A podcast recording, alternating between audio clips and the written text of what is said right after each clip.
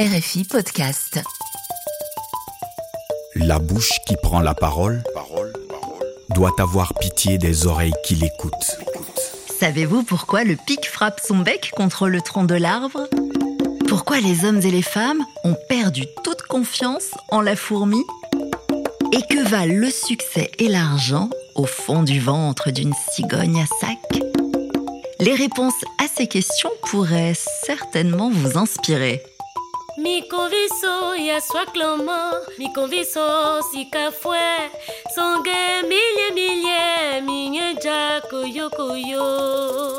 Dans des quartiers et des villages de Côte d'Ivoire, des bibliothécaires de l'association Des livres pour tous se sont lancés dans une collecte un peu particulière. Ils sont allés à la rencontre de gens comme vous et moi pour récolter des contes avec une ambition, les mettre à la disposition des oreilles du monde entier. Tortue puissance Amaïde. Puissance Eh, eh. Tortue puissance Amaïde. Eh, Félicitations, cher Tortue.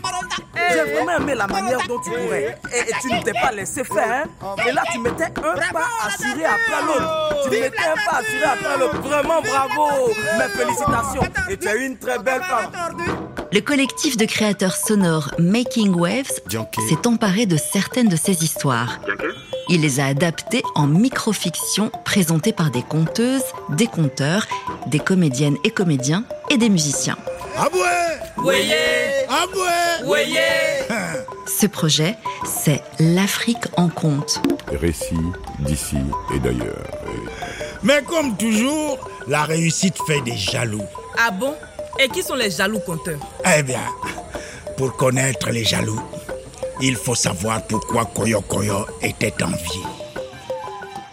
Parce qu'on a toutes et tous une histoire à raconter, écoutez L'Afrique en compte, des récits d'ici et d'ailleurs, à retrouver en podcast sur toutes les plateformes à partir du 14 juin.